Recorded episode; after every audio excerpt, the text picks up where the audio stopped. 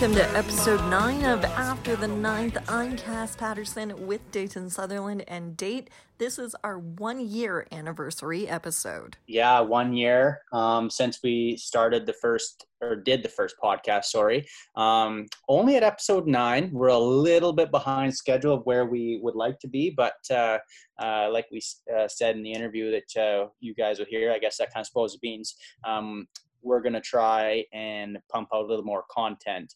Um, and today we have uh, Chad Fike on, uh, so be ready for that interview. This episode is presented by Double Arrow Equine Massage and Sports Therapy. Double Arrow Equine works with and for your horse to make sure they feel their best every time they compete with eight years of experience across North America and has worked with NFR, CFR, and WPCA equine athletes. Check them out on Instagram and Facebook, and for more information, contact 325 669 0029. Well, date, I guess uh, this is kind of where we tell people what's going on in life. Yeah, for sure. Uh, just one thing quick, because I've actually used uh, uh Keegan, uh, who was just did the ad there uh, Ponoka Stampede.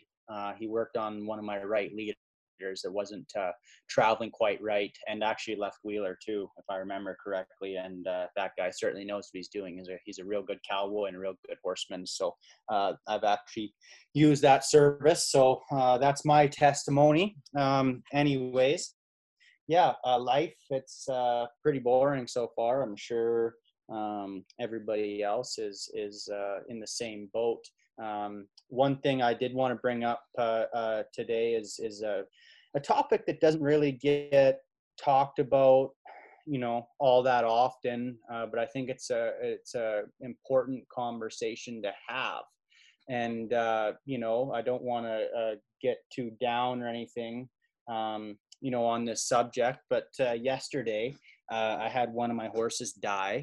his name was Shaw uh, it was of natural causes, um, just out in the pasture. He broke a bone. Uh, it was something that, uh, you know, not me or vet or anybody else in the world, uh, uh, you know, could help him recover from. So um, we lost him. That was just yesterday. So I'm not sure when you guys will, will hear from this, but um, it's just something I wanted to talk about because, uh, you know, Shaw for me was a horse that was, you know, top of the line. I, I got him, you know, geez, four years ago now. And uh, I broke him myself. Uh, I bought him with my grandpa. Actually, uh, we bought him in a package of, of a handful of others. Um, and uh, I bought him with actually who his wheel partner was, was Nevada at the same time. And, and uh, they were two really, really nice horses that I actually got lucky with uh, as a younger kid in the sport. And I was very fortunate to have a couple horses like that, you know, so early on. And, and Shaw's a horse was a horse for me that you know helped me win uh, Rocky and uh, uh, helped me gain some consistency um, in my driving career. So uh, it, it's too bad to you know lose him, but the the point of this is that you know he's a Calgary Stampede quality horse. Okay, uh, he's you know not the best on the grounds, but uh, he's in that caliber. Uh, he's a super talented horse. Uh, he's just got so much start, so much charge, so much run.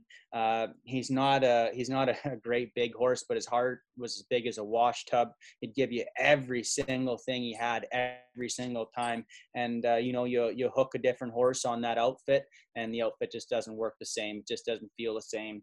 Uh, he's just uh, he's a he's kind of a smaller horse, but he's just shredded. Uh, you could just see the muscle fibers in his shoulders and and uh, in his back end, and he's just a wicked little horse and never did a thing wrong either. You know, uh, he was super super easy to break. Um, he was uh, he he always just kind of in your pocket, did whatever I said. never had a trouble with him, and you know when I bought him, he had a, a, a chip in his knee and uh, he had a bad ankle and uh, wasn't necessarily the fastest runner out of there. I got him from uh, um, a, a, guy in Winnipeg, anyways. Like I said in that package, and uh, you know, horse like that, we took him, and uh, you know, obviously died of natural causes. I, I, you know, can't change anything about that, but you know, we got an extra four years or five years out of him, uh, you know, in, in, in competition, and and he was a really competitive horse and uh, kind of rambling here just because uh, you know I'm, I'm kind of reminiscing on on uh, you know how much time I've spent with this horse. I, I trimmed his feet every day, or not every day, sorry, but every six weeks, and and I, I shod him when he needed to be shod, and and uh, you know I fed him every every night at midnight during the season and and every single morning you know i turned him out and i, I spent such an amount of time with this uh, you know he's just an incredible horse.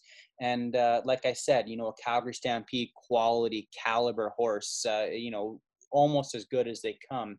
And you know had he broke that bone um, in a race at a big show you know uh, people would be contacting me. They would be uh, WPCA. They'd be contacting uh, whoever and whomever, wherever, uh, you know, to get a story on this about the wreck, about this, about that, about how chuck wagon racing, you know, kills horses. And and uh, I only, you know, explain this about Shaw because he is one of those horses that would be at that uh, one of those big shows. Uh, you know, he's a staple horse.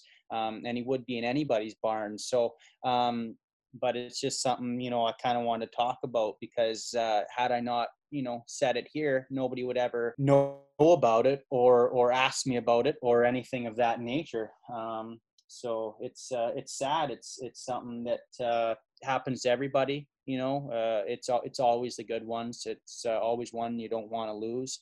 Um, but uh, you know, I'm I'm pretty happy and, and thankful that uh, I got to spend time with a horse like that and uh, learn from him. And and leading on to that, you know, uh, uh Shaw was a special horse for me, and I and I have a couple others uh, that I got around the same time.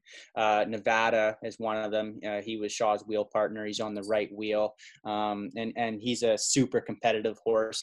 Forest is another one that I got the same year. Um, and I just I just think back because uh, you know really for us for for chuck wagon drivers these horses are uh, such a big part of our lives, and they're they're a part of the family, uh, and they're a part of the team as well. And and, and that's the the fun part.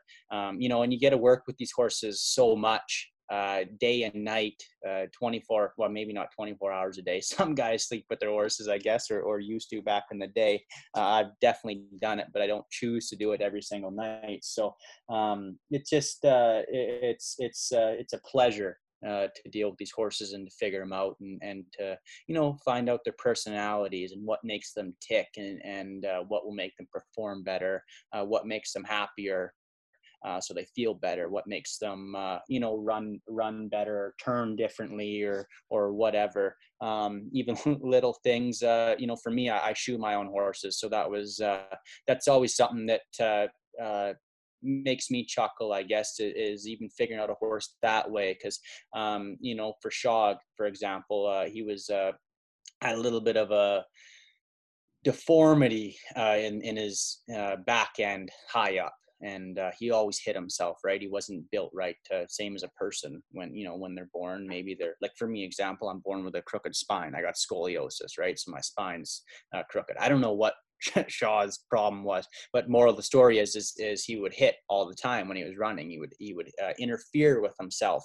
Uh, and and if you can picture it, what was happening was is a way a horse runs is his two front feet come to the middle of his body right? Like they they they come and his two back feet come to the middle of his body. The two front feet go uh, on the inside and the back feet go on the outside. And he was hitting uh, with the outsides of his front feet on the insides of his legs of the backs. Um, so he, he was a, a, horse that uh, he had to be shod a special different way. And uh, you know i had to take a little bit more and, and do a, a couple tricks. I actually learned from a real old farrier. So uh, it's just funny little things like that that make you uh, uh, you know personable with the horse uh, knowing they're all little little quirks and and you know the, the little details and their personalities and stuff uh, that uh, just make them uh, better for you and and better overall. You know, it's funny you bring up Nevada because uh, when you and Chad were talking during the interview, when you were talking about the horses that like they just they're anticipating it when you shake the harness or when they see the harness my mind automatically goes back to century downs last year and nevada was at the front of the at the front of the barn and he could see what was going on and he was like losing it because he so badly wanted to be out there and you weren't racing him that night. So, just that is where my mind automatically goes whenever you talk about a horse that just so badly wants to race and so badly wants to do his job. Yeah, he's, uh, he's like, I would say that a lot of the horses that uh, well i mean they all like to do it because if they didn't like to do it then you wouldn't get them to do it um, and, and if it's a new horse uh, maybe they don't like to do it but they don't know that yet and uh, as soon as they do know that you find out very very quickly. They they uh, they stop performing uh, and then obviously usually that's where the outriding horses come from uh, and and actually we kind of touch on that uh, in the interview with chad. But uh, moral of the story is is I think all the horses, um, you know, do get excited when they hear that jingle the harness. They do get excited when they start to hear, you know, Les McIntyre, uh, you know, from however long away, far away, sorry, a kilometer away, you know, you can hear that, uh, you can hear him warming up and on the mic and stuff like that. And the horses, you know, their ears perk up, even if the wagons are warming up, they, uh, they start to get kind of hot and ready. And uh, they all have different ways of showing that. Nevada's way of showing that is pacing around and throwing his head and, and really acting like a, a child. You know he, he kind of throws a fit uh, every single time there's uh, something going on whether uh, like i said it's the wagons going around or it's less talking. Uh, if he knows it's race time uh, uh, he wants to go out. So he's a he's a pretty funny horse that way. He's a funny horse that way but he still doesn't like me. He's like that with everybody. He he's he's a horse that i have to take a i, I have to manhandle a lot because he's so big. He's like, I don't know, he's over 17 hands and he's just this great behemoth of an animal. Like he's, uh, he's so strong, which, which ultimately makes him such a good horse. He's, you know, he's a right wheeler. Uh, he just packs that wagon and he's got so much run. And uh, he just, he walks all over people. He just, it's like he never learned manners when he was, you know, uh, a younger horse. But uh, for me, I'm, you know, maybe my dad, but nobody else really, uh, you know, deals with him.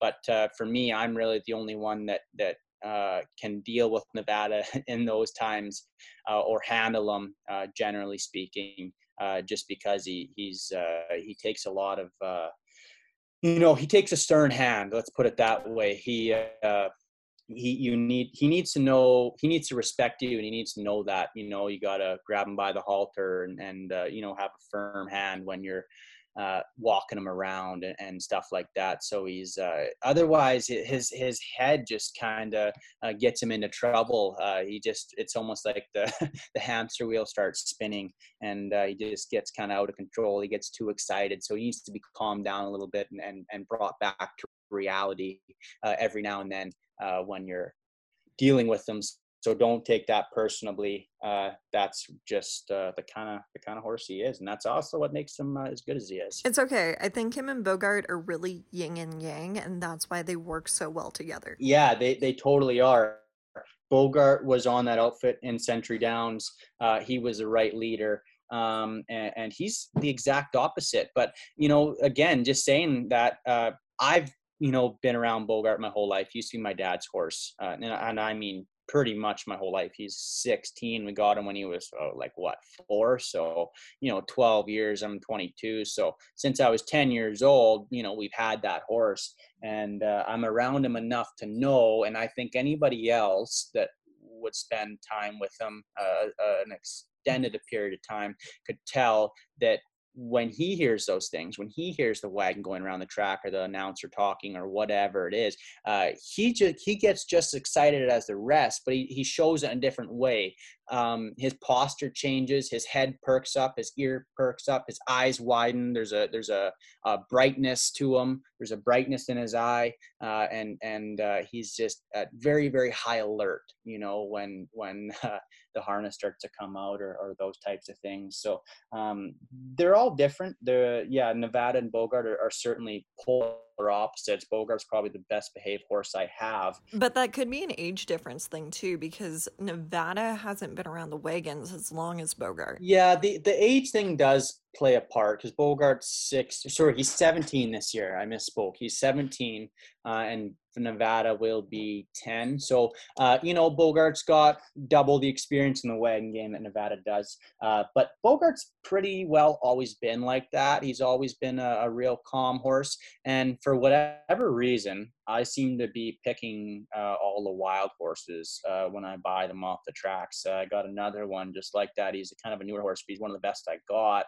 Um, his name is Rule and he is just an absolute nut job. He just when when things are going on, when we're racing or trying to harness him or unharness him, he's just oh, he just gets so hot and so worked up. He's just he just uh, um, it's not even nervous energy. He's just ignorant about it that he just wants to go to work. He just he he loves to go to work. It's in, it's insane. He's such a pain to handle um, all the time harnessing him leading him to the wagon uh, putting his bridle on wrapping him. He's just walking all over you. It takes three people to handle him. And then you hook him up and he's just he's just perfect. He's just like you get him to hook to the chuck wagon and he doesn't do a thing wrong. He stands there perfectly waiting and then you start to go and he just he tucks his head and he drives into the bit and he and he uh, just pulls with his shoulders and he just he's just uh, a super super competitive horse that just loves to go to work loves to compete um, and uh, yeah i don't know that's just uh, it's just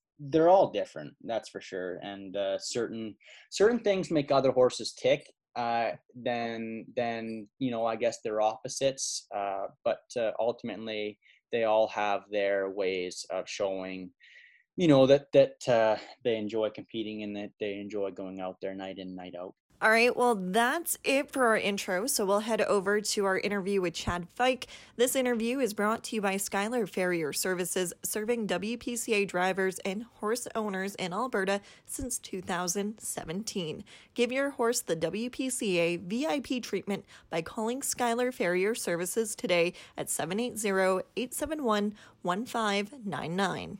And here we are on with our guest, a fourth generation chuck wagon driver, great grandfather Wilbur David and grandfather Ron David, the 2012 champion outrider of the WPCA and one of the hottest uh, young and up and coming drivers in the WPCA to date, Chad Fike. How are you, Chad?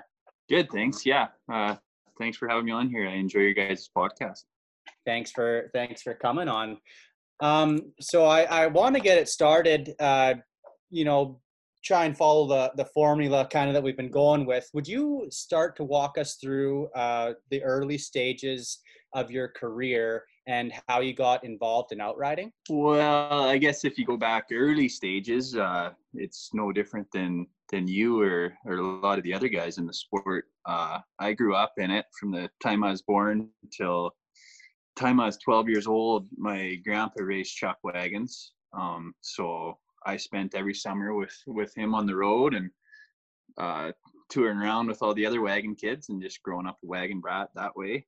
And then uh, Grandpa retired when I was 12. and 2000 was his last year. He ran at Calgary.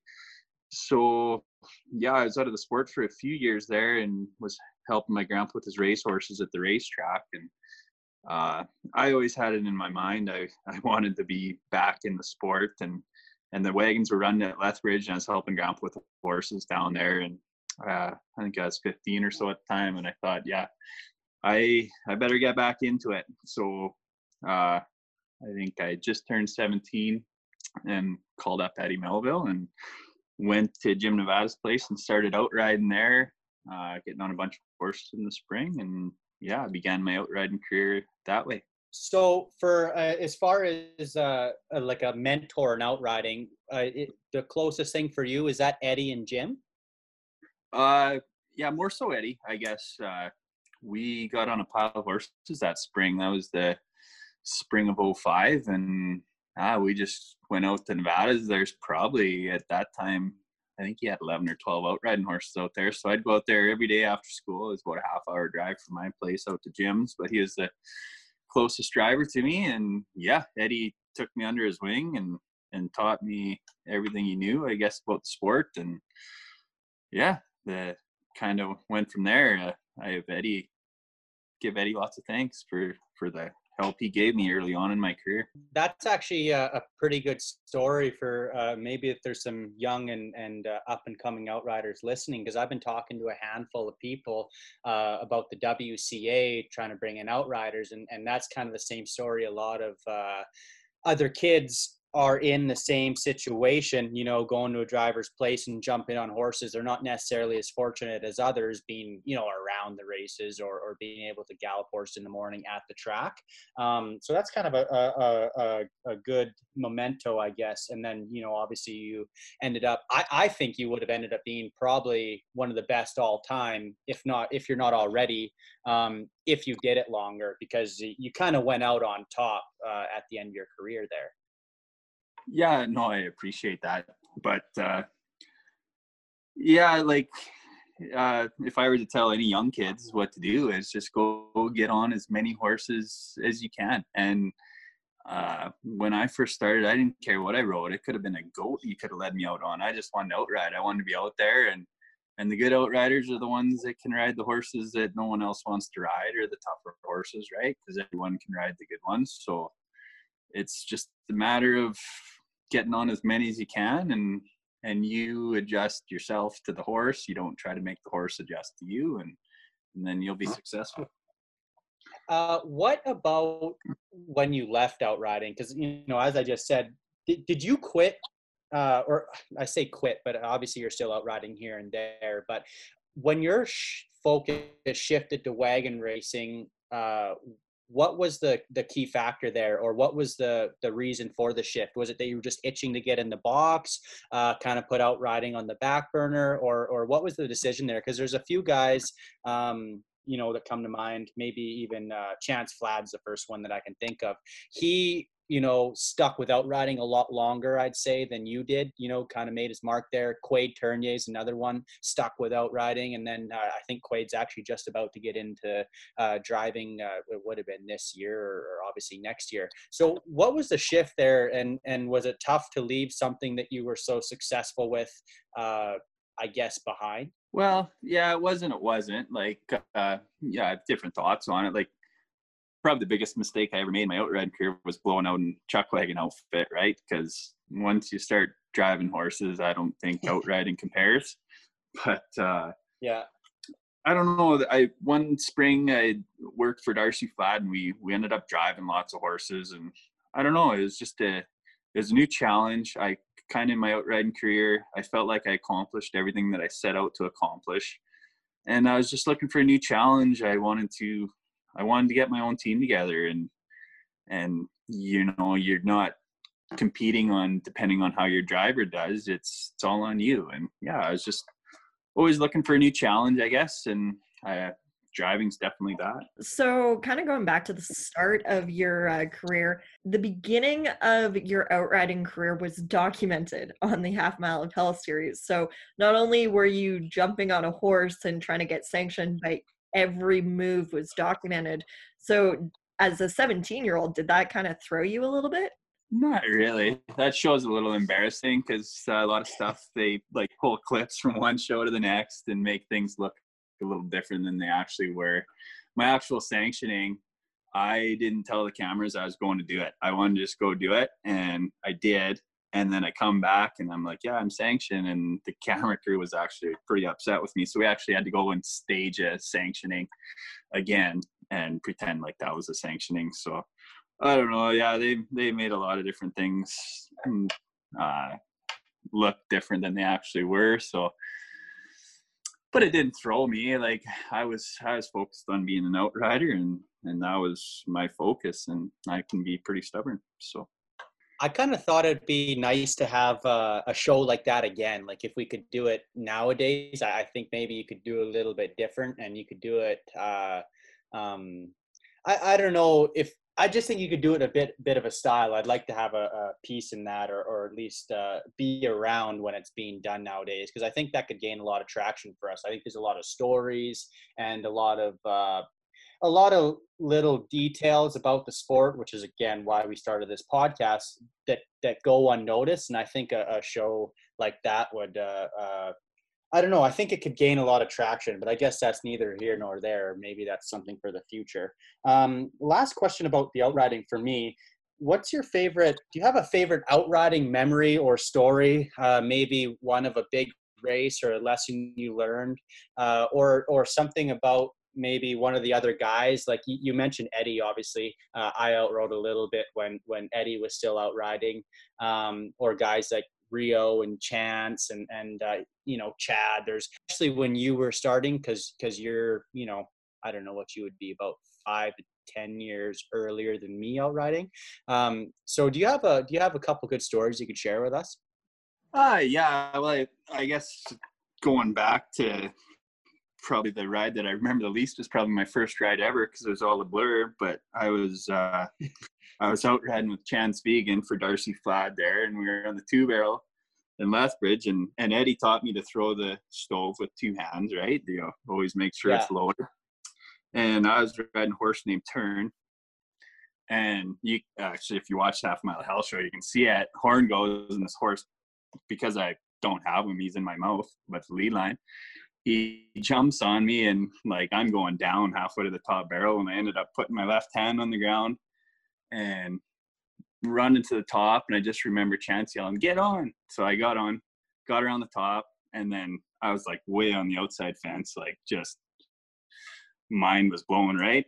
And yeah. Chance is like my lead line was dangling. Chance says, Go pick up your lead line. So like Chance was right there with me the whole way and and I appreciated a veteran yeah, he kind of talked me through the whole race. I think Darcy ended up with the fourth day money off that run. So he was pretty excited. So yeah, I, I don't even remember the race. I didn't even know Darcy won. I don't think, right? It was all, all kind of a blur. And then it's, it's amazing how the sport slows down for you after that.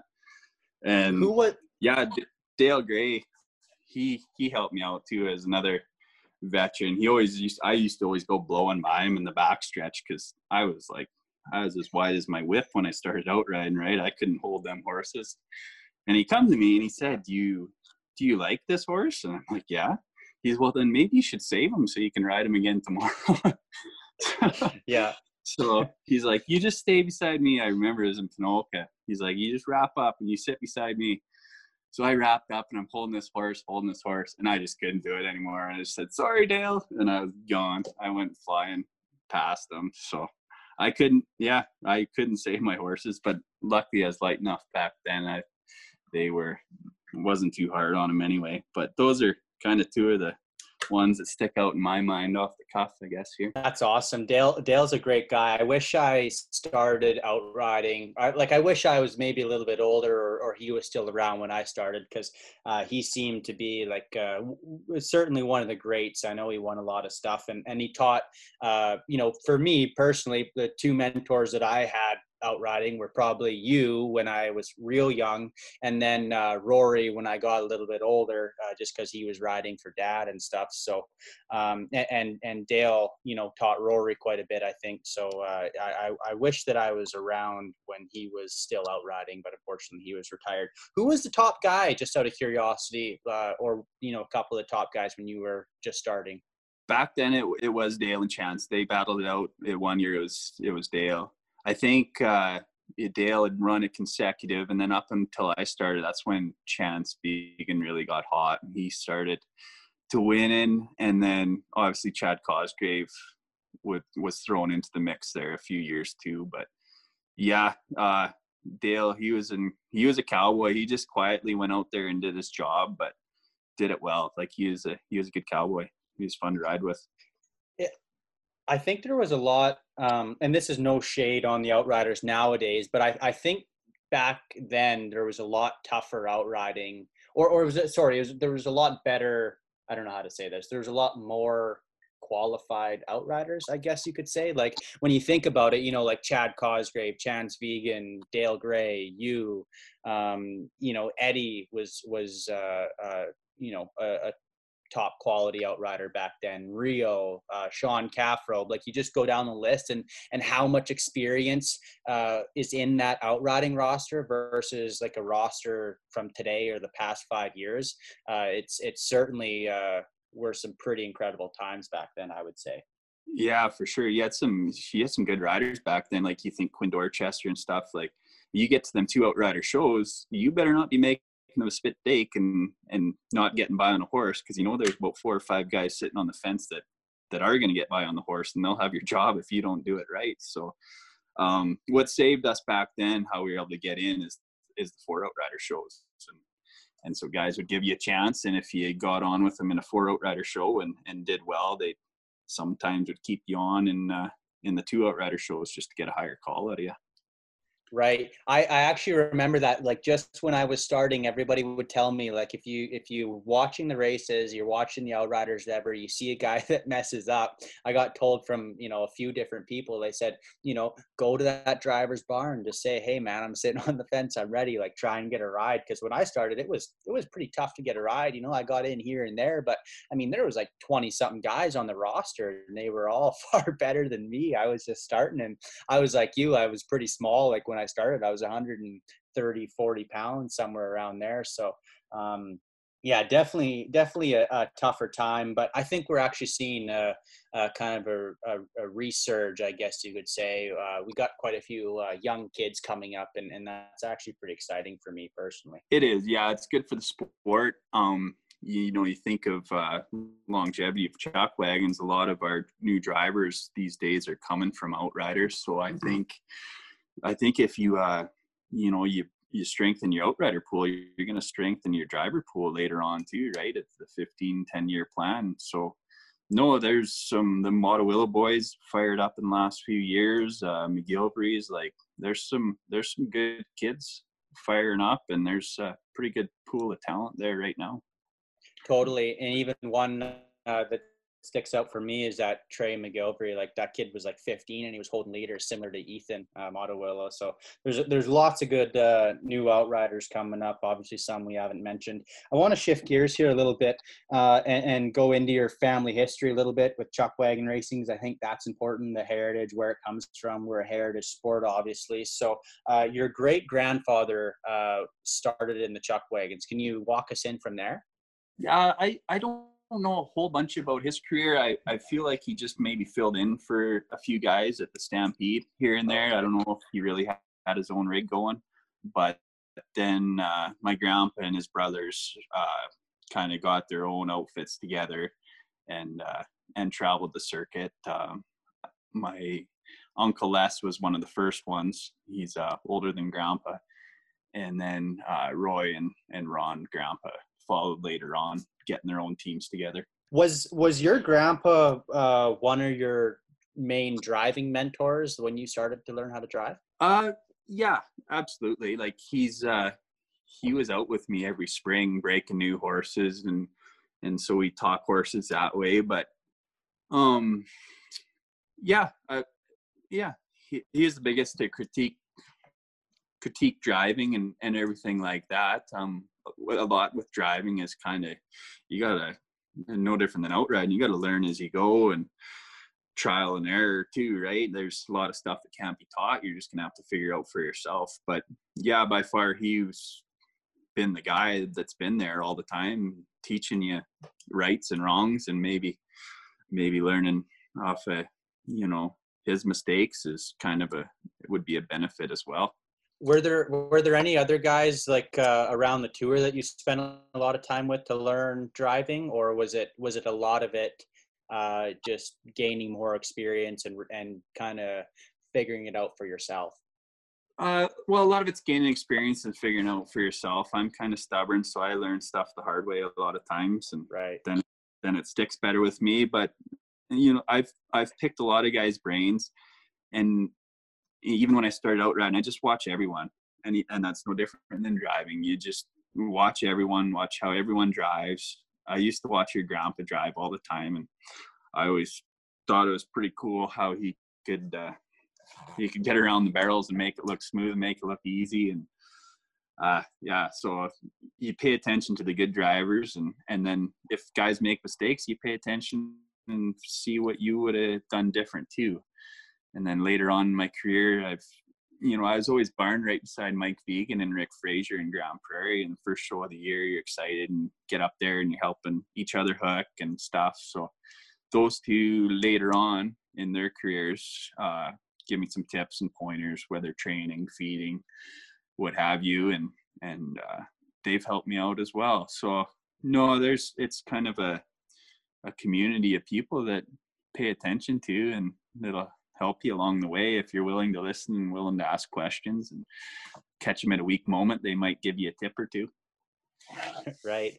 I- I kind of uh, I kind of like that about our sport. Obviously, like uh, you know, it's a it's a real family atmosphere. It doesn't matter who you are or where you come from or what you're doing there. Uh, you know, if you're a young guy starting out, a lot of guys will jump in. It's almost like eager to to help or to give you uh, tips and pointers.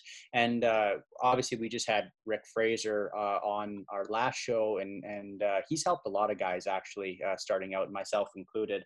Um, and one thing too is is Mike Vigen. I always kind of thought that he was a bit of an underrated driver. I, I, never really felt that he got the credit that he deserved. Like even when you know he was th- this last the last few years, just when he was on his way out, he even had a lot of horsepower. He, he just I don't know. He always just kind of went unnoticed in my mind.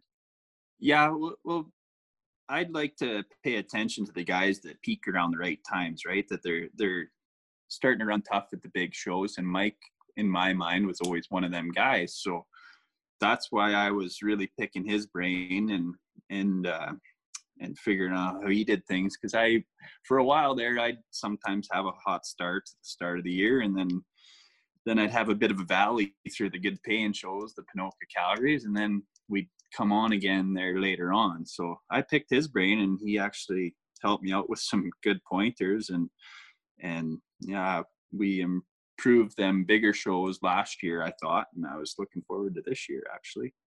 So that leads me to think that it was probably something to do with your spring training or your your uh, horse horse usage. What what exactly did you change? Can you tell us? Uh, uh, how I fed in the winter was one of the one of the biggest things, oh, okay. and, and training as well. Yeah. So he he told me just just change one thing, see if it works. He said, "I bet you'll notice a difference," and he was right. So, I mean, he comes from a long line of horsemen, and and he's grown up around your grandpa as well, right? So he's been around some good wagon drivers.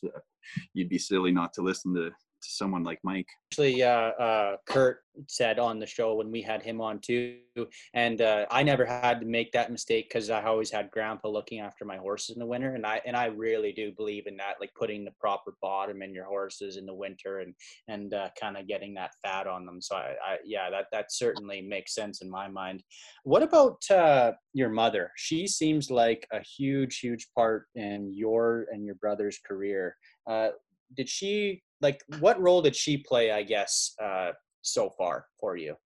Well yeah you got to remember from the time she was born as well. Like my grandpa was 18 when he started driving and that was the year he had mom. So she was born and she was in the sports a lot longer than me obviously. And so she had a passion for the sport. And when i started out riding she wanted to come down the road too and watch, obviously, right? So she got into judging and did that for a few years. And then I think it was when my brother come over and started running with the WPCA that she got out of the judging and uh, was just in the barn helping. And, and now for, for me, she's, uh, she looks after the outriding horses. She, she gets them ready. So get saddles ready, tack, all that stuff. So I don't have to think about the outriding pen. I know it's looked after, and she's pretty. Uh, she she likes her spots over there. So the first night of every show, she uh, she makes sure she goes over early. She's one of the first ones there and gets the gets the prime spot so the horses don't get hurt or kicked by another horse. Right? She's she's pretty serious about it. So I don't ever have to worry about my outriding horses. They're they're looked after during the races and she still works full time in the summer so she goes back home in between shows and and works uh, through the weekdays and then then runs back out to whatever show we may be at the time. So she loves the sport um, and now her boyfriend perry comes with us down the road too and he's a farrier so he helps us out with shoeing and i think we might have him addicted to the sport now too so that uh, it don't take much, you know. If you hang around the sport long, it gets in your blood, and, and you, it just has a way about it. No, that you're you're totally right there. Like even I, you know, I've only been around for a handful of years, but even I had some friends that come along and and uh, you know, predominantly barn hands or or whoever it is, and and uh, you can only be a barn hand for so long, you know, until it's like, well, or or uh, you know, a, a helper, if you will, or around the barns, and then uh, you can only come around for a couple years before it's time to start doing something for yourself in the sport, and and it's uh, it's certainly a very addicting uh, lifestyle. So that's uh, that's funny. What about Jordy? You guys ever work off of each other? Your brother, like, do you guys uh, train together? Or anything? I'm un- unfamiliar with it. Um, we used to back when I first started driving. So he was he was living down at High River there at his father-in-law's place. So, um, I had a house in Red Deer at the time, so that wasn't really good for training horses in the town of or city of Red Deer. So I'd go down there and uh, we would train together.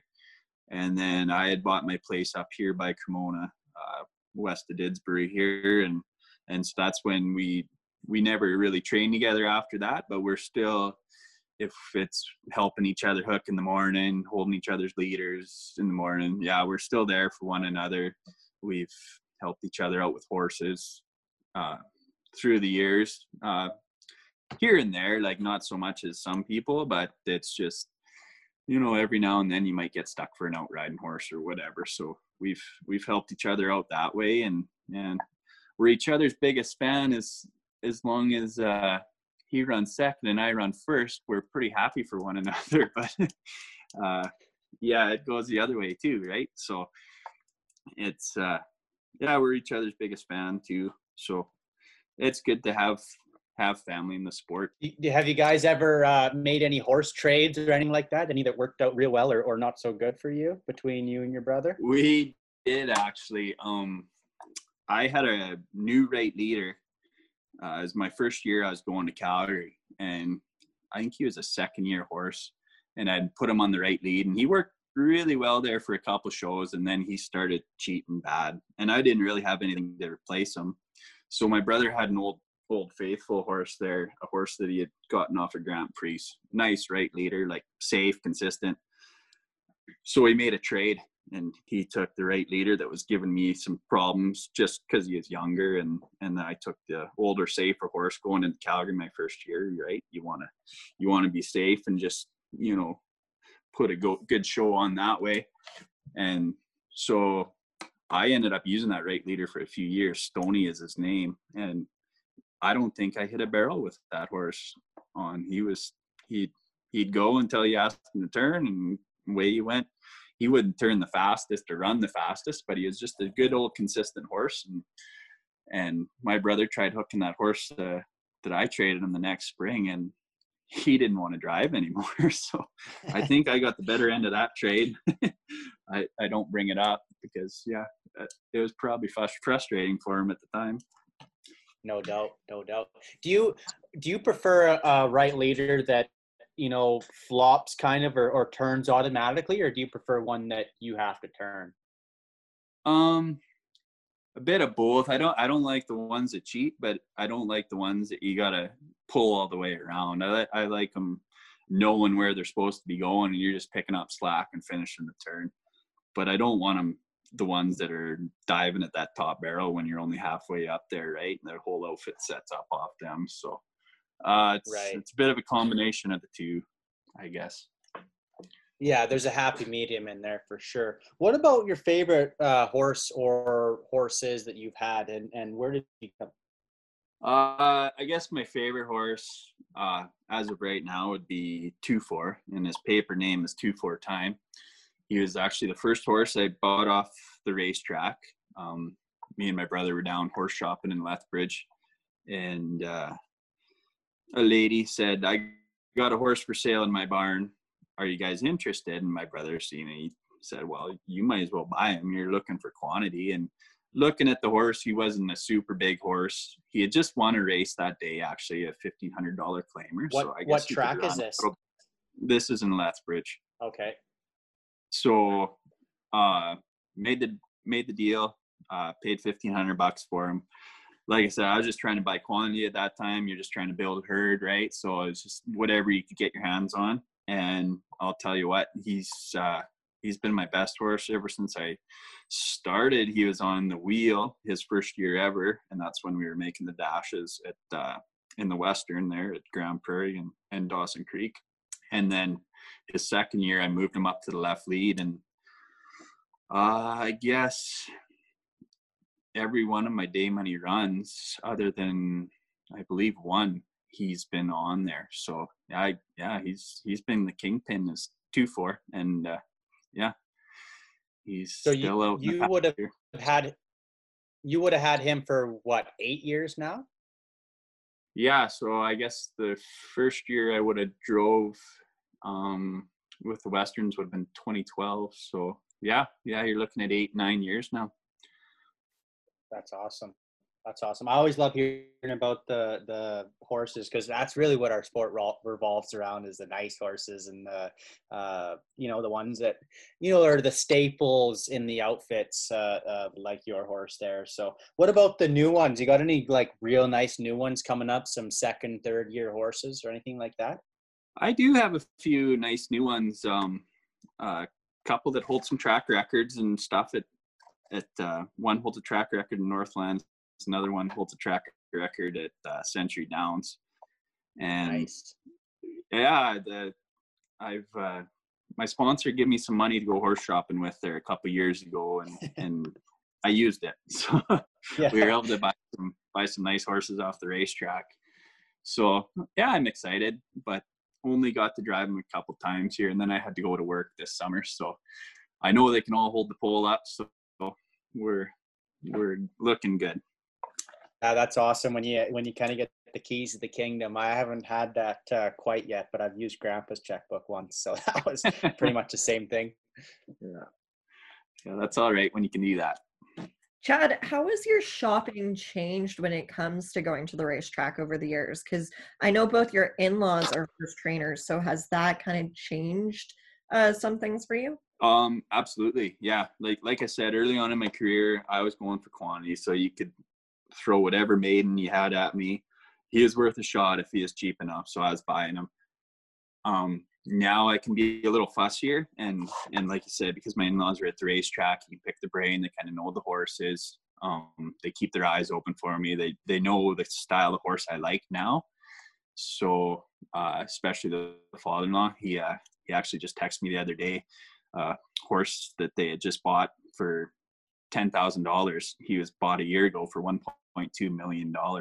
And he said, ah, it's worth a shot for us, but if he doesn't work on the racetrack here, uh, he might make a pretty good wagon horse. So he's always got his eye open and, uh, yeah, that's, uh, that's helped a lot. So now I guess I don't, I can't really buy quantity so much anymore. I try to look for a little more quality and I find it's them horses get in the lineup a lot quicker and, and, uh, them classy horses, right? That they're they're so nice, easier to break and and get into the lineup and start making a difference early on. Where are most of those horses coming from, Chad? Like uh, whereabouts in the states? I'm assuming.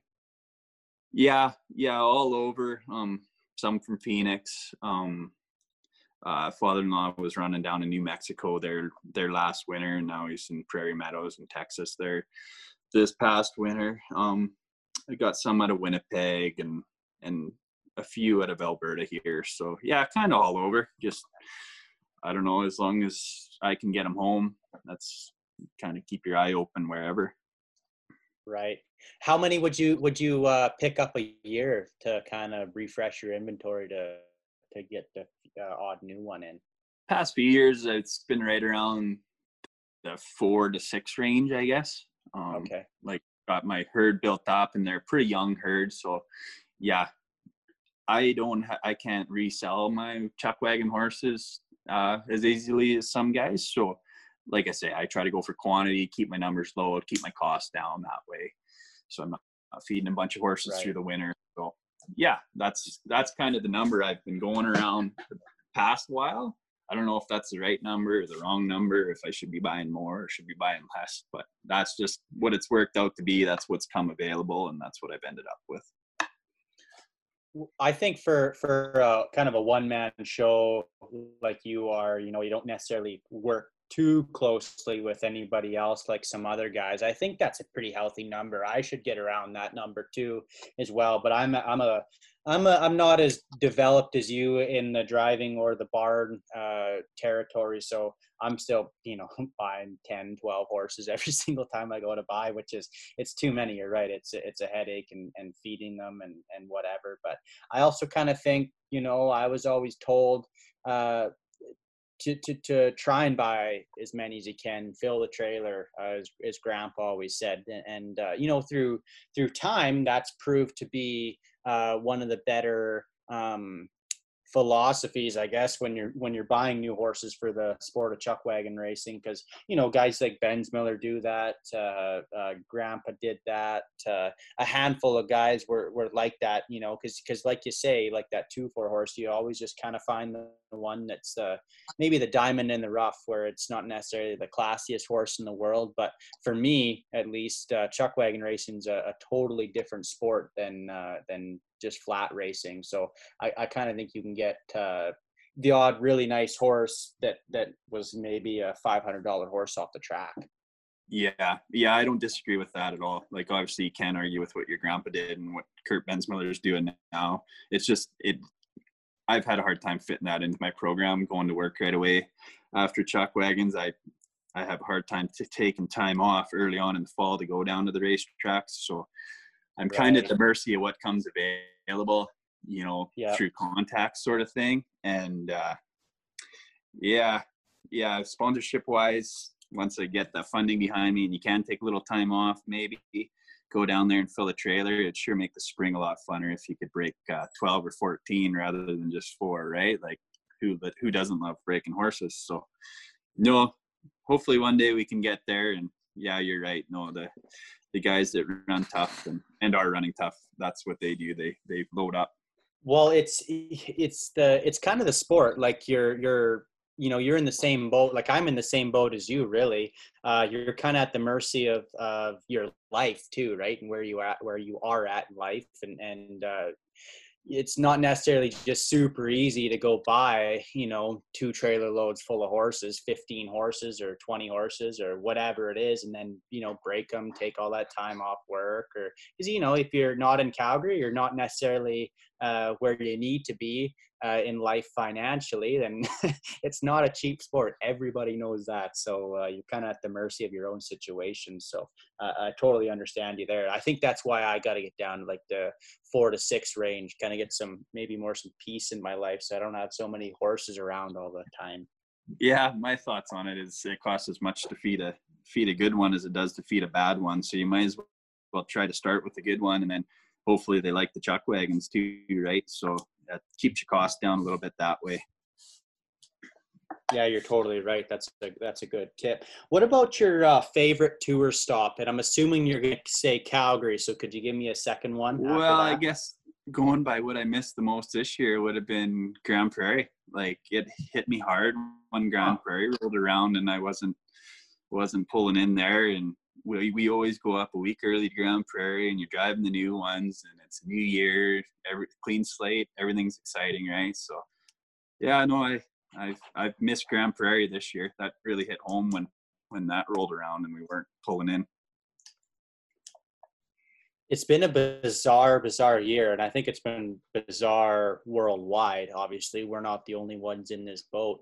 Uh, what do you think this leads for us? Do you think we're going to be back in the you know full swing of things next year, or do you do you have any um, you know thoughts on the current situation of, of potentially where our sport goes from here? Because for me personally like um, you know i think we're going to be fine. I think we're going to have lots of guys but I, I, can't help but think that that this is going to be obviously financially challenging uh, for a lot of people uh, even come next year you know for myself included I, like you know i'm trying to drive a wagon and and uh, to make it work and, and work slow. The oil patch is slow. So um, do you do you think or do you sorry do you have any thoughts about where we go from here well yeah i'm a firm believer that the sport's going to survive no matter what uh, whether it's going to look right. the same maybe not probably not but the sport's always going to survive in one shape or form uh, you look right now there's a bit of a a league forming up in, in Saskatchewan and they got a bit of a tour going on out there, right? So that just goes to show you it don't matter like no money or a, a ton of money. Guys just love racing horses and the horses just love doing it. So I wish I was in the position financially to to go out there and join them to be honest with you but it just don't yeah. make financial sense for me right so the sport's always going to survive uh, there's going to be most most guys are going to survive. We're all handy enough people that we just went to work, right? Uh, when we found out the season was canceled, you just go to work, you get your winter feed paid for, and you survive the winter, and and hopefully your sponsors and everyone else carries on, and and things turn around a little bit for them, and maybe you need to cut back. Maybe you don't get two hired hands. Maybe you don't get any hired hands, right? You just you find ways to cut costs and and sport might not look the same but uh but it's still going to exist in one way shape or form. I, I have no doubt about that. It's actually it's actually amazing like uh, for the first two to three years i raced i spent uh, i spent a, regular person's salary it, it was uh, over six figures a year on chuck wagon racing alone you know after all in the money i made in the winter from the oil field the money i made from sponsorship the money i made from out riding uh, i came out at a dead even wash when i was 18 or whatever i started driving. And uh, i thought that i needed that amount of money to keep racing. And last year um, i actually when I did race I, I, in the WC, I didn't have that amount of money, which is why I left WPCA. Uh, and I and I totally wasn't sure if I was going to make it. But uh, you're right there. Like uh, you know, I, I surprised myself. Uh, you just you just kind of find ways to make it work. Uh, you know, maybe a friend comes and helps you when you're on your 18th or 19th hour and chores still aren't done, or or uh, whatever it is but it's it's actually amazing you know that you can keep pushing and, and just keep uh, making it happen i guess no matter what like you said in the saskatchewan circuit i think that's uh, pretty great of those guys you know to to to keep running and and like you said no money uh, lots of money it doesn't matter people are still going to race wagons. That's right yeah no it's it's the passion for the sport and passion for the horses and um you know the hardest part about all this is seeing how upset the horses were that they weren't running and how upset my kids were was probably this you know those were probably the two toughest things about all this. So without wagons what are these horses going to do right? So just i believe it'll survive in one way shape or form just for people's sheer love of the horse and and and love of competing as well right? So no it's it's gonna keep going and and it might not look the same but yeah uh, all the listeners out there, they'll have chuck wagon races to watch in one way, shape, or form next year. I can guarantee it. I totally agree. I'm optimistic there with you. So again, uh, just changing it up a little bit here. What about some most the memorable race moments uh, in your career so far, or races, I suppose? Um, races like I don't know. I I can't say narrow it down to one. I guess there's been some races I've been proud of. Um, we've we've had some a few big runs we've pieced together here and there, but uh, nothing like I never haven't been satisfied. I guess I should say yet, right? I haven't won any shows. You know, we've we've made the dash in Grande Prairie, but you know, ended up hitting a barrel and we didn't win that one. So in the semis at, at Calgary last year, we got close, but it, it was wasn't satisfying, right? Because you, you always want to you want to do better. So yeah, I've never never had that really accomplished feeling yet in my driving career, but ah, we've we've had a few exciting races that we've pieced together throughout it. But we'll just yeah, keep building and and hopefully one day we got something we can hang our hat on. You kind of touched on it there uh, that you're not necessarily satisfied, and, and I I know exactly what that's like. I'm never satisfied, especially with the the wagons and the way things are going. If even if I do have a successful show, it just it bothers me that something didn't go right. And uh, I wanted to ask you this because I you know I think about the sport and and uh, you know I see myself kind of in the same position you are, Chance Vigen is, or uh, you know whoever some of these younger guys guys. Obviously, I'm a bit behind you guys, but when I talked to Vigen uh, on the podcast, he said that he never really even had a plan so far uh, about you know how to make the Calgary Stampede or sorry how to win the Calgary Stampede or, or get on top. So and, and that kind of surprised me because I, I think about that quite often. So do you have a, a general plan as a young guy, kind of an up and comer? Uh, you know maybe build the barns up, uh, find a few key horses. Like you have a general plan on on how to to get to the top, or you just kind of taking it one one day, one race at a time? Oh geez, I wish there's a formula on how to get to the top. I, I would love to apply that, but no, I, I take it one day at a time. I've I was that way as an outrider too. It's one race at a time. You get through that one, you do your best, and then then you move on to the next day, and, and you don't try to overwhelm yourself with the big picture too much, right? You just uh, one day at a time, and and always paying attention, trying to learn something new. I guess would be the would be the other thing. If if you're not trying to get faster, you're probably not gonna. And you always got to learn something to to try and do that.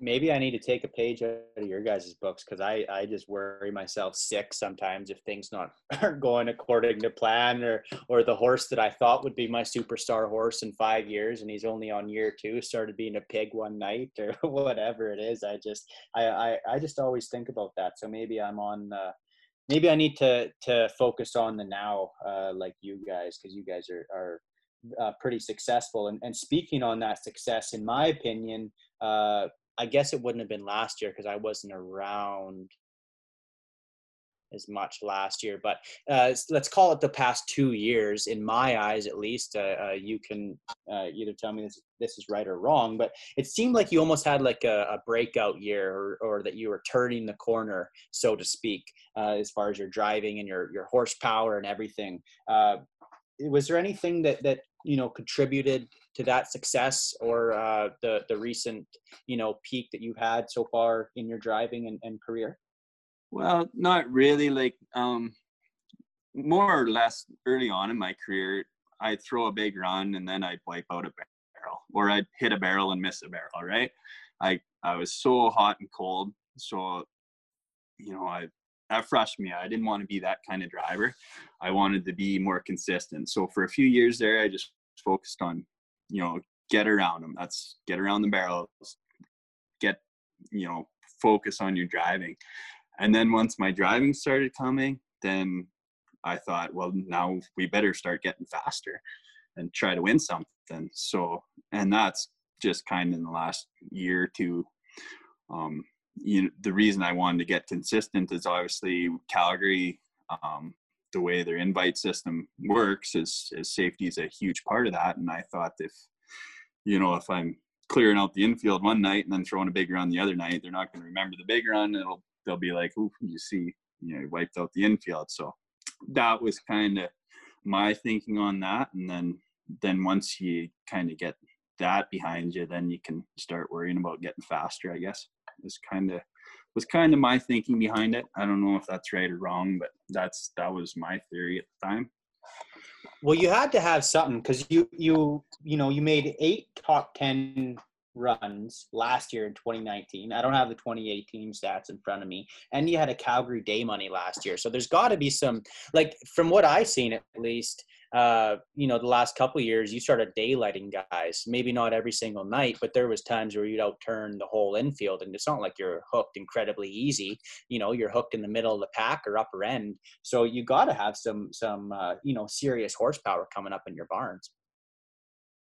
Well, I don't know. Like I started started to just pay attention to the guys that were, you know, making nice four barrel turns. Like, you know, obviously the first guy that comes to mind is Luke Tournier and, and some of them guys. And, and you watch how their leaders turn. And I was breaking horses last spring and I, I use my outriding horses a lot of time to break with new ones.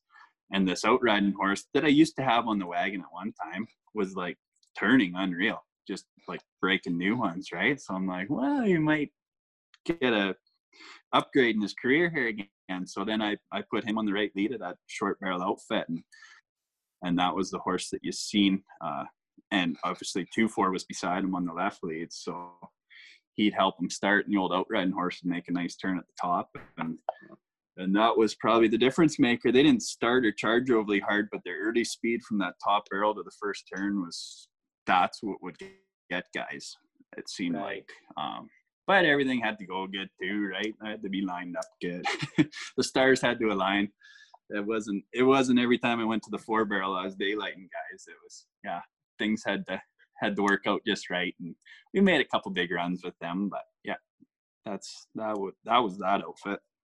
I actually, I actually forgot about that. I remember you telling me about that in Rocky because because uh, I was asked or talking to you because we were kind of in the running, like we were either one and two or two and three or or whatever last year. Uh, and I remember you telling me about that story about uh, your outriding horse. Is that something that you're going to continue to do? Because to me, that's kind of uh, it's not usual, I would say, to, to drive your outriding horses. But I think it's becoming increasingly popular because there's been a lot of guys that have had success uh, breaking and driving their outriding horses, and then all of a sudden one turns a corner. Is that something you're going to keep in your? Uh, yeah, rotation? moving back and forth.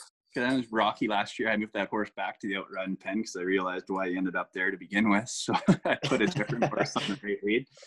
But uh, I okay. learned that from Luke Tournier when I I'd hold leaders for him, kind of in the middle of my outriding career. And I mean, you, if you liked an outriding horse, you didn't tell as fast because he'd be hooking him the next night. And if he didn't like a wagon horse, you'd be riding him the next night too, right? I, I learned that from him. He, uh, a lot of times his horses would flip flop, and I don't know whether a horse ain't feeling right or whatever. If, if you move them to the outriding pen, sometimes something clicks with them and, and maybe they'll drive again. So yeah, I learned that from Luke. He he's an artist of the sport. He pays attention to uh, to the operation quite well. So you uh, so I pay attention to him, I guess, and try to learn too.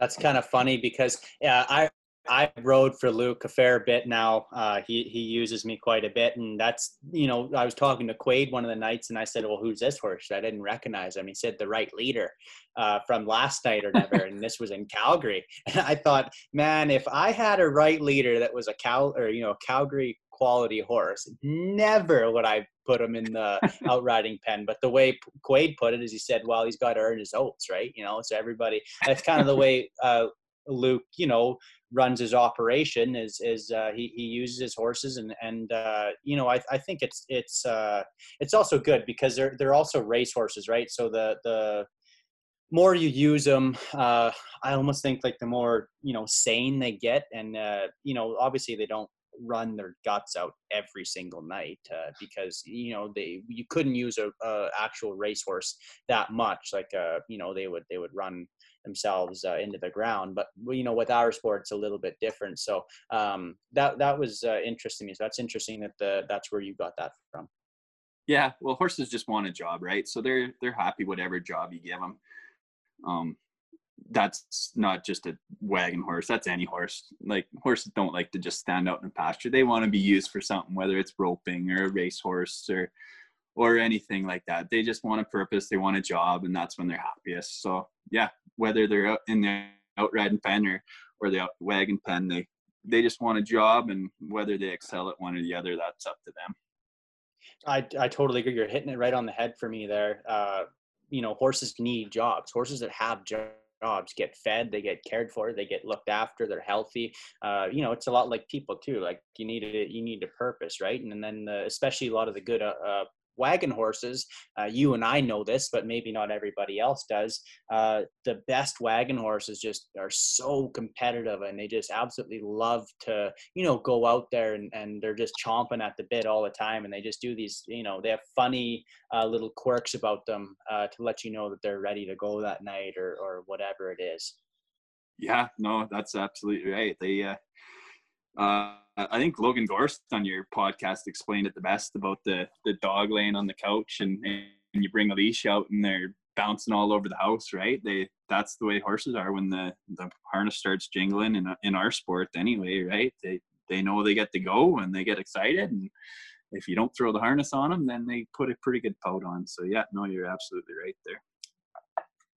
Well, even even like I'll see horses like running in the pasture or something. Like obviously there's no racing this year, but it's just funny. Like you know it's i don't know if it's bred right into them or or or well obviously it is but or or what is exactly going on in their brains but even in the pasture they'll be you know running against each other and you can just tell like they're just competitive animals or competitive by nature so that's personally for me uh, that's one of the uh, my favorite things about the thoroughbred horses um, so i guess it was probably a couple weeks ago or maybe a month ago now. Cass had your wife, Caitlin, on Women of the Wagons, and I guess there's probably some stuff to clear up. yeah, what do you know? First off, I was told, Chad, that you cannot cook. Oh, that's not true. That's not I can, I can cook real well, just don't tell her. so you're saying you put on a facade just so she cooks? Absolutely. And then uh, let's talk about the poster because uh, that that's the one that I find really interesting. So, what were your thoughts when you left the poster and the trading card out? Well, this is prior to smartphones and stuff, and I thought I'd send her with a picture to remember me by, and that's all I had in the trailer at the time. I think it was a, it wasn't a poster. Well, maybe it was a poster. I think I sent sent her a trader card, is what I sent with her, but it was just a picture to remember me by, put on her bedstand. Eh? That's actually a good move. I should use that. Yeah. And I didn't sign it for her. It, it just happened to be signed because I was at the kids' day breakfast or something the week before. So that's all that was good. about. Good guy too. Eh? He does stuff for the kids. Oh, for sure. But but you were the one that originally slid into the DMs. Uh, well, you didn't get the full story there because she come back to the wagon barns looking for me. she was she spotted me walking through the the barns in Northlands shopping for for wagon horses and she kind of did some inquiring and scoped it out and figured out where my camp was so uh I guess you could say yeah I slid into DMs after that I, I still say it's the original sliding into the DMs because it was Facebook.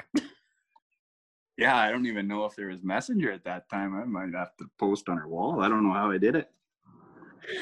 And now, um, let's talk about the trophy wife versus the participation wife. Yeah, well, I was having supper with the crew there last uh, last year at Century Downs, and our one hired girl, she was, you know, it, real life starts hitting her last show of the year and asking her what she was up to come fall, and she was gonna have to, she's gonna have to go back to school, and and she wasn't looking forward to it and stuff. I said, well, you could always forget about school and just be a trophy wife like Caitlin. And then I said, well, maybe she's more of a participation trophy wife. So that's how that came about. Yikes. Uh, hey, Chad, one thing I, I, forgot to ask you is uh, you got that real good looking wagon. It's I I think it's one of the best designs out there. It's it's green, it's white, it's it's actually incredibly hard to explain over a podcast. So maybe uh, we can post a picture of this later. But uh, what about some of your sponsors? It seems like uh, you you got a pretty good uh, relationship with Simons so yeah, far. Um, they started sponsoring me, I believe, three years ago at Calgary they bought me. And Peter Simons, it's a Quebec based company and it's Canada's longest owned family business. I think it was founded in the late 1800s, I believe. Um, and Peter's one of the brothers that is now the owner, Peter Simons, and he flew out to Calgary the first year. Uh, they sponsored us, and he loved it. He was he was hooked. Great guy, like incredible family man. All is a lot of family that work for him or friends of family and stuff. So he's come out every year since. Um, he was a sponsor that that helped me out with some purchasing of horses, and he just he's seen it. He's seen that you know maybe just to get to that next step, next level, you know he could chip in that way, and and he was able to get rewarded with it a bit last year. Like we didn't do as good as I really wanted to, but he got rewarded that way. So um, they've been hit hard by this. So obviously, retail being a uh, clothing store, um, yeah, they're struggling a little bit. But uh, I actually just had some friends, sponsors that are now friends, come out last weekend from Simons there, and and they said they talked to Peter the other day, and he was asking about me and and wanted to say hi and stuff. So he's still thinking of me, and and uh, uh, he said if things work out, that they'd be back next year. So uh, I've had lots of good sponsors over the years, and uh, and they all they all help in in their own way and in whatever way they can. So uh, we really we really can't operate without them. Yeah, totally. You need you need a especially a sponsor like that that'll that'll you know kind of put you over to the top. That'll invest in uh, in your dream, and, and really that's what it is, you know, um, and, and help you get to that that next level. That's uh, something that I think every every top wagon outfit needs is, is an outfit like that. And and then like you say too, like it, it takes a it takes a village, it takes a community for sure uh, to you know make a chuck wagon go around year after year after year. So uh, we we totally do res- uh, revolve around the sponsors. There's no doubt about that. Yeah, absolutely. So, Chad, uh, one last question from me is uh, with everything going on, how are you keeping busy?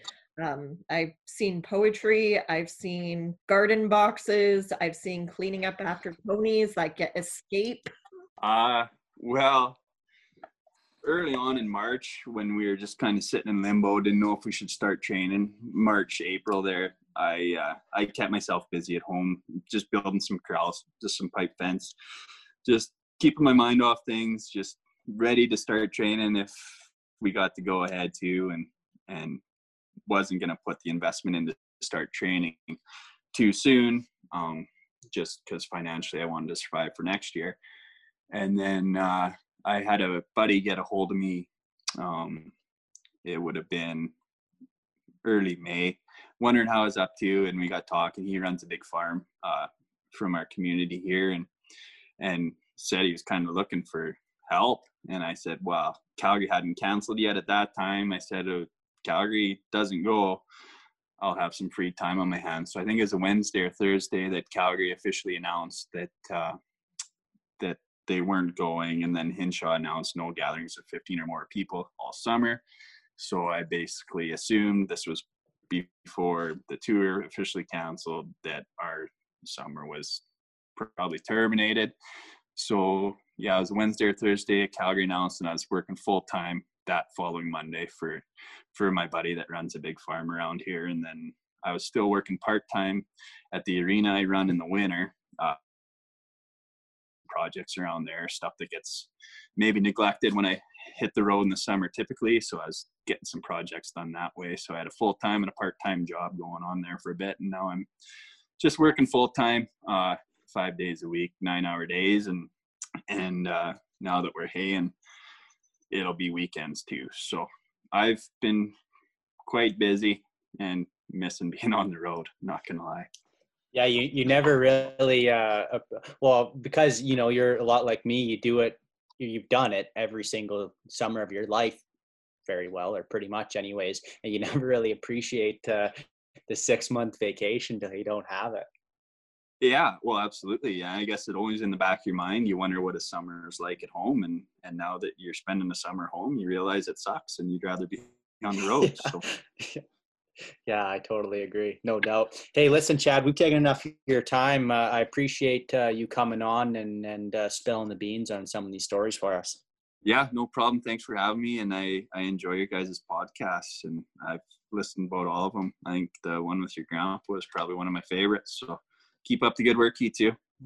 It's been fun. Thank you, Chad, for coming on after the ninth, and thank you, Skylar Farrier Services, for bringing us that uh, interview. Um, date, you got to unpack a lot with Chad there. Yeah, yeah, uh, he's an awesome guy to talk to. He's a he's a younger guy, and uh, you know I can relate to that.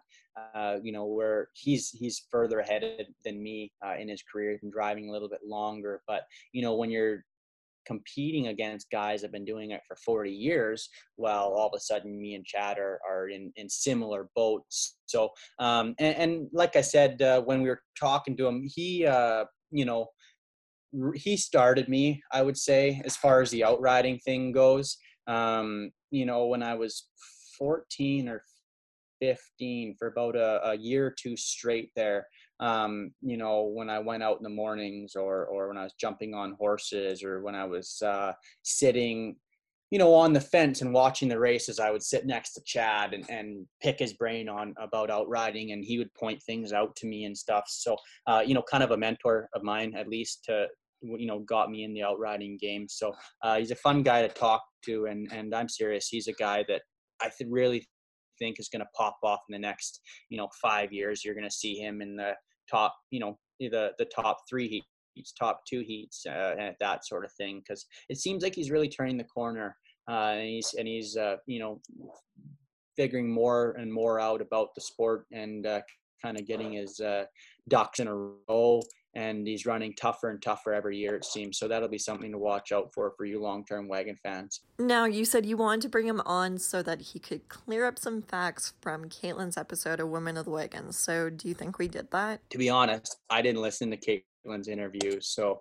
uh, I, uh, I I haven't uh, gotten around to it anyways um, for the women of the wagons, but I'm sure this will lead to more controversy. So, for you after the ninth fans, we put all of this together. We sit, we record, um, we set up interviews, we do all that. But then once we stop the recording button, Dayton hands it all over to me and says, Here, have fun, figure it out.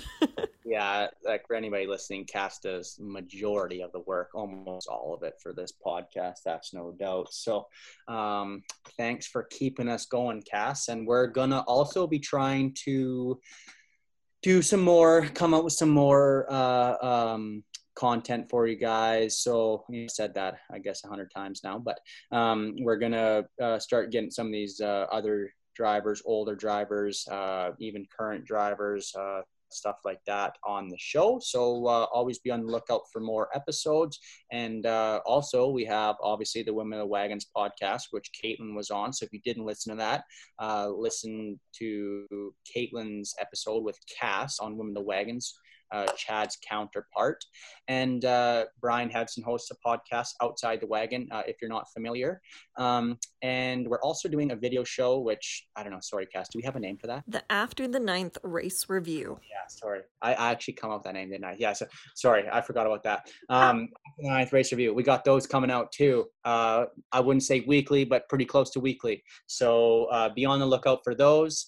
And uh, yeah, thanks for listening. That's one year for us. Uh, we're going to try and do better the, in, in this coming year. Um, but uh, ultimately, that's uh, about it for us. Um, date, just so you know, depending on uh, when this podcast airs, you'll either have your one year present in the mail or in your hands. So yeah, we'll find out. Ooh, what could it be? You're going to have to find out. But uh, everyone, keep an eye out on social media and see what Dayton got for his uh, one year anniversary award for putting up with me because uh, he said that he needed one. So uh, he's getting an award. That's true because she's always bothering me about uh, getting a podcast out, doing this, doing that, because I am a huge procrastinator when it comes to these podcasts. But uh, that's neither here nor there. So look out for that. We'll probably talk about it on our next episode.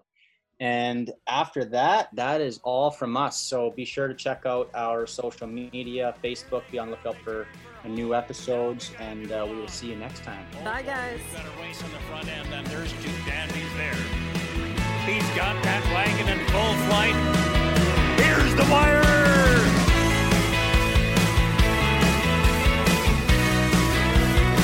But that's a day in the country.